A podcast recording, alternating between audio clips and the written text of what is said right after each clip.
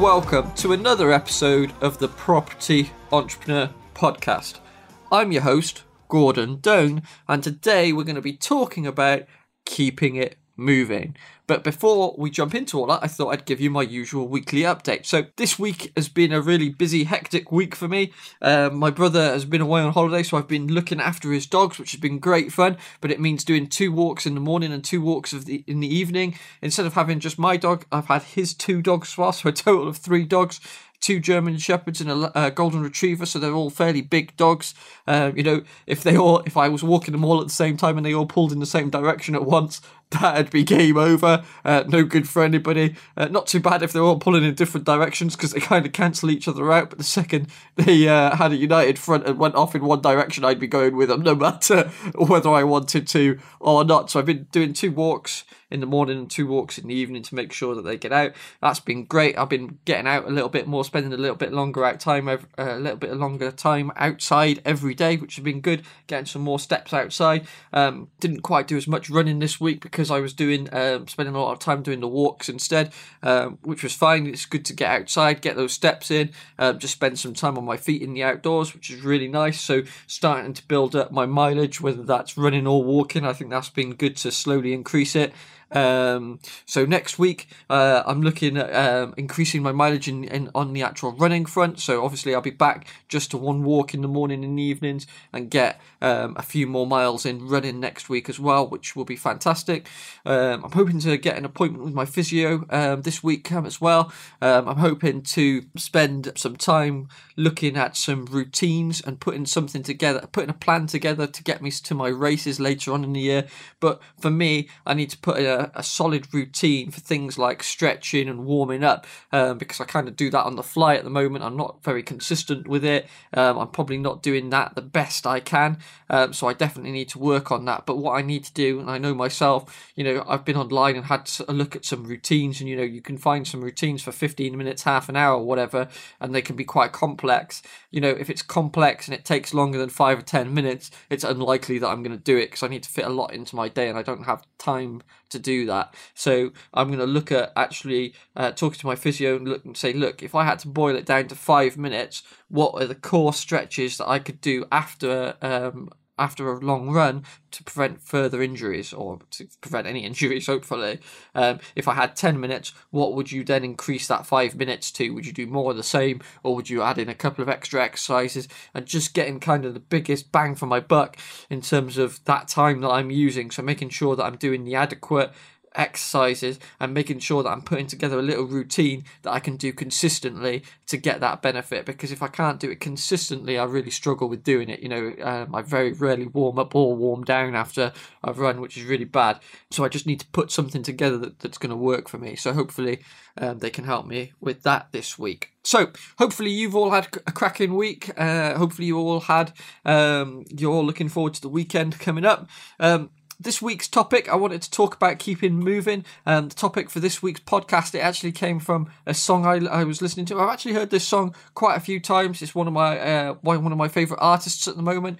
Um, most people who know me know I've got an eclectic taste of music. People who are just getting to know me, they're usually surprised when I tell them um, what kind of music I like. I, you know, I'm really into rap, hip hop, and uh, grime music. Uh, people aren't usually expecting that, uh, but like I say, I do have an eclectic taste in music. There's not much that I won't listen to. I'm probably the only person on the planet that's been to both a 50 Cent concert and also an Andre Rieu concert. Who's a vi- he's a violinist and composer. He's a very famous art- violinist and composer. Um, you know, I've been to both their concerts. I've been to a lot of other concerts. But, but today's podcast, I was listening to um, an album of, uh, my, like I say, my favorite artist at the moment. Well, he's been my favorite artist for a little while. He's kind of he's called Bugsy Malone. Uh, you may have heard of him if you're into kind of UK grime music. Um, he's from Manchester, and he, uh, this this song is actually from his album called Facing Time. Facing Time. Um, it's a it's a great album if you're into that kind of music. I, I recommend checking it out on Spotify or Apple Music or or, or the old fashioned way, pop it to HMV or wherever and buy a CD. Uh, but I, I recommend listening to it. So what I'm going to do is play the first 15 to 20 seconds of this song and then um, we're going to just talk about it briefly. So I'm just going to play that for you now. It's called Moving by Bugsy Malone. There comes a point in life where you gotta learn to keep it moving. And what I mean by that is you can't look a problem, you gotta look through a problem. You you stop, you're dying. The minute you understand that, then you can start to live. Bugsy Malone. You know? So that's the beginning of the song "Moving" by Bugsy Malone. Like I say, if you're you're into that kind of music, go and check it out. I thoroughly recommend him as an artist. He's really good. Um, he's he's actually done um, quite a few um, radio projects, and um, I, have heard him a number of times on Radio One's um, Fire in the Booth with Charlie Sloth, um, and you know he's he's highly regarded as one of the best Fire in the Booth they've ever done. So um, it's it's worth having a listen to some of his music. What I like about the intro to the song is he's he's talking about a number of things. You know, um, he's talking about keeping it moving, which which I really like that concept of, of keeping it moving. I think um, if you if you take that into a business context or or uh, your, your personal life context, I think that means you know for me it means if if you stop and you start standing still, or if you stop you are standing still and you're not making any progress. And if you're not making any progress, well, then you're dying, uh, which I think is a you know a really nice image to to have around that kind of topic with of those few lines there. The other thing that I really like about that is is talking about you can't look at a problem, you've got to look through a problem. And I think some of us get caught up sometimes. You know, how many of us, I know it certainly affects me sometimes, you know, how many of you listening get caught out by this that you spend so much time focused on the problem itself that you just can't see a way through it. Sometimes you've got to look through the problem, look past the problem to actually get get past the problem and that's probably easier said than done. But sometimes, if you kind of imagine that the problem wasn't there and everything was working fine, can you start working in that way now to kind of overrun, um, to avoid the problem and get going? Is there something that's that's acting as a blocker right now that you can go around or go through that blocker? You know, is that it's he's talking about going through a problem and sometimes uh, and again this is something that i've done in the past you know you can kind of become overwhelmed and just really avoid doing something because you view it as a problem or an issue view it as a a delay, uh, an inconvenience. Um, so you so you kind of procrastinate and don't do what you're supposed to be doing. Now, sometimes you just got to get to it and get through it because while you're stopped, while you're procrastinating, while you're worrying about it, you you really are not making any progress. You're just standing still, and in fact, if you're standing still, you're going backwards because there are other people doing the same thing as you, and they're going through that problem. So you've really got to kind of focus and push through that barrier and and like I say sometimes that focus means stop worrying about the problem stop thinking about the negative aspect of that issue and look through it. What's the positive on the other side of that? What if, if you solve this problem what's it going to allow? And when when you've worked out what it's going to allow, can you work in that way? Can you get started with that methodology? You know, if, uh, let's think of an example. Maybe a blocker for you. If we look in the, uh, if we think about property. If you talk, if you've got a property business, for example, one of the blockers that you might have is that you cannot view enough properties. So or you can't research enough properties. Let's say that. Let's say you, you've not got the time to look at more properties than you're already looking at in terms of doing the research, getting the background on a property, doing the valuation, and that kind of stuff. Now, you're you're if you're so focused on that problem, you're you kind of maybe you're getting demotivated because you know you need to do more, but you can't because you, you've not got the time. You're already managing properties, or maybe you've got a full time job and you're trying to do the properties on the side. Um, so you've not got more time to put into it.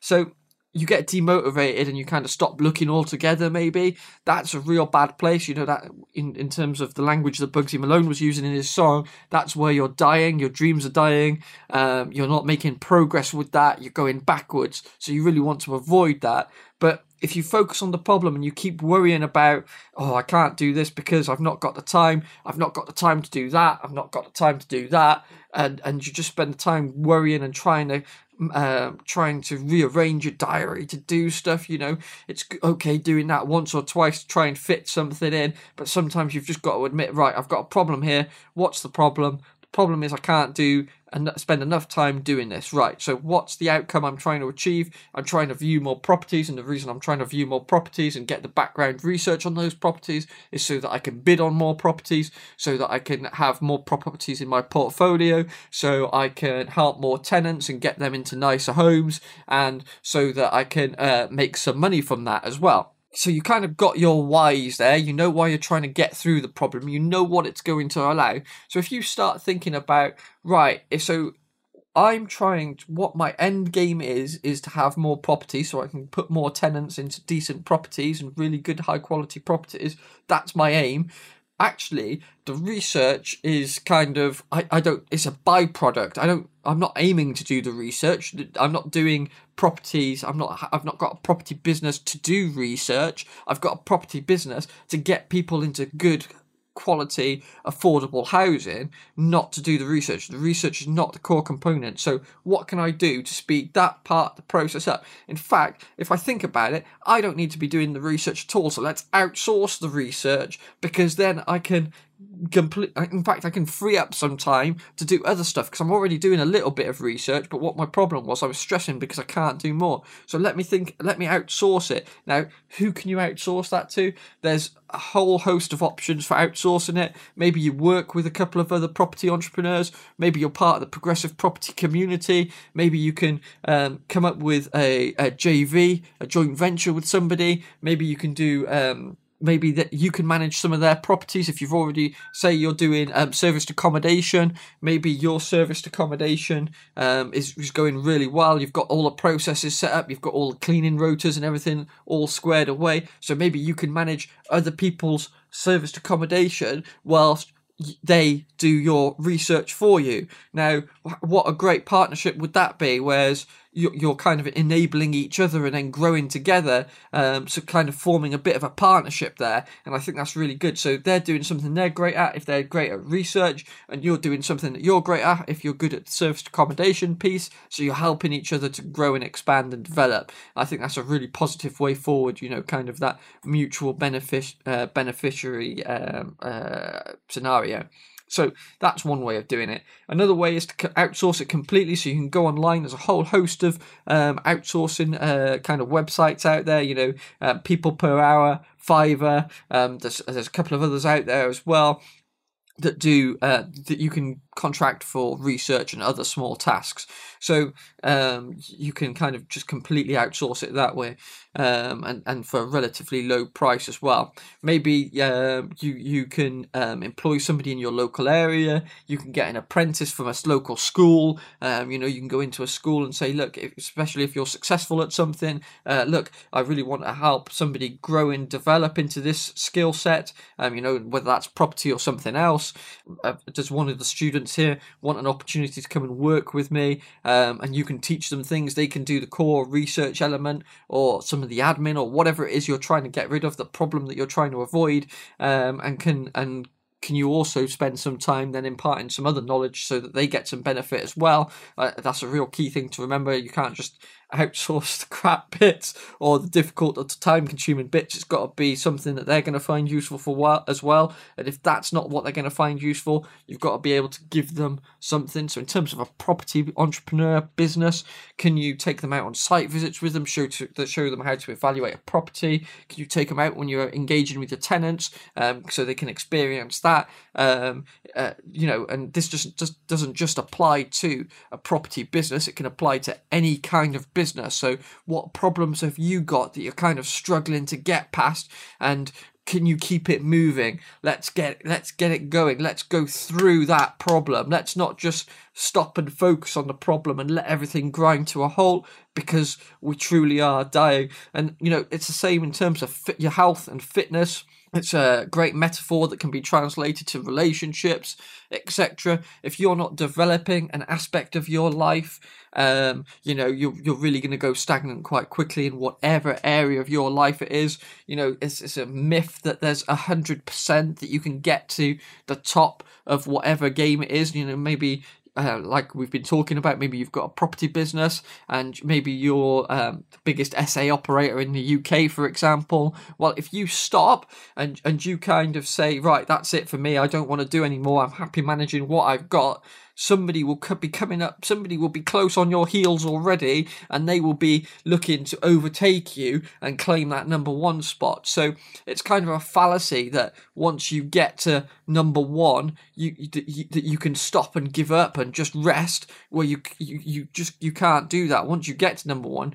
you if anything, you've got to fight even harder to stay there. And I think that's a real key thing that people forget. People think, well, once I make it, I can kind of sit back and relax. Well, if you want to stay number one, and you know, we've talked about this a number of times on the podcast, is is once you've got it, is keeping it. You know, it's quite easy to get somewhere, whether that's um, starting a company, whether it's getting fit. You know, the difficult bit is actually keeping it, keeping that habit going, keeping it consistent, making sure that you you're taking action daily to improve whatever it is. You know, take something simple. So, as I've talked about the last couple of weeks on the podcast, I'm doing a language learning challenge, you know, over the uh, 90 days or so.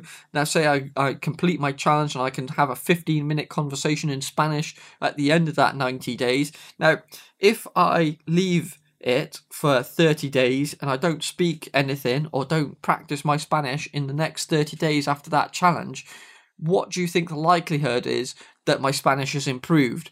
Absolutely nil. It's not going to have improved at all. So, what aspects of your life have you kind of left and you've stopped developing and you and you're kind of stood still in that aspect of your life? And like I said, this is a great metaphor for all areas of your life, whether that's business, health, wealth, relationships, family, whatever it is, um, anything that you, any aspect of your life, you really need to keep developing um, and keep moving forward and keep getting that going. So, uh, hopefully that's been a useful episode today. Uh, like I said, it was just a thoughtful. Um, you know, I've heard that song a whole host of times, twenty or thirty times probably over the last year or so. I've really liked Bugsy Malone, but I was just thinking about it at the weekend. I heard I heard it again. I was listening to his album Facing Time, so again, check that out if you're interested um, in, in in grime or hip hop music. Uh, have a listen. Um, but it just made me think and kind of think about it in a way that I hadn't thought about it before. You know, it's funny how you can listen to things over and over again and get different meanings from them. But and, and from, but previously it had kind of just been words in a song. I really like the song. I really like the music, but I hadn't really clicked with it but for some reason this time it resonated with me and I thought actually those lyrics are really great they're they're worth having a conversation on the podcast about because hopefully uh hopefully we can all take something away from them so so thank you very much for listening, and we shall talk to you next week as per usual. So hopefully, in the next week or so, you can keep it moving. Thank you very much.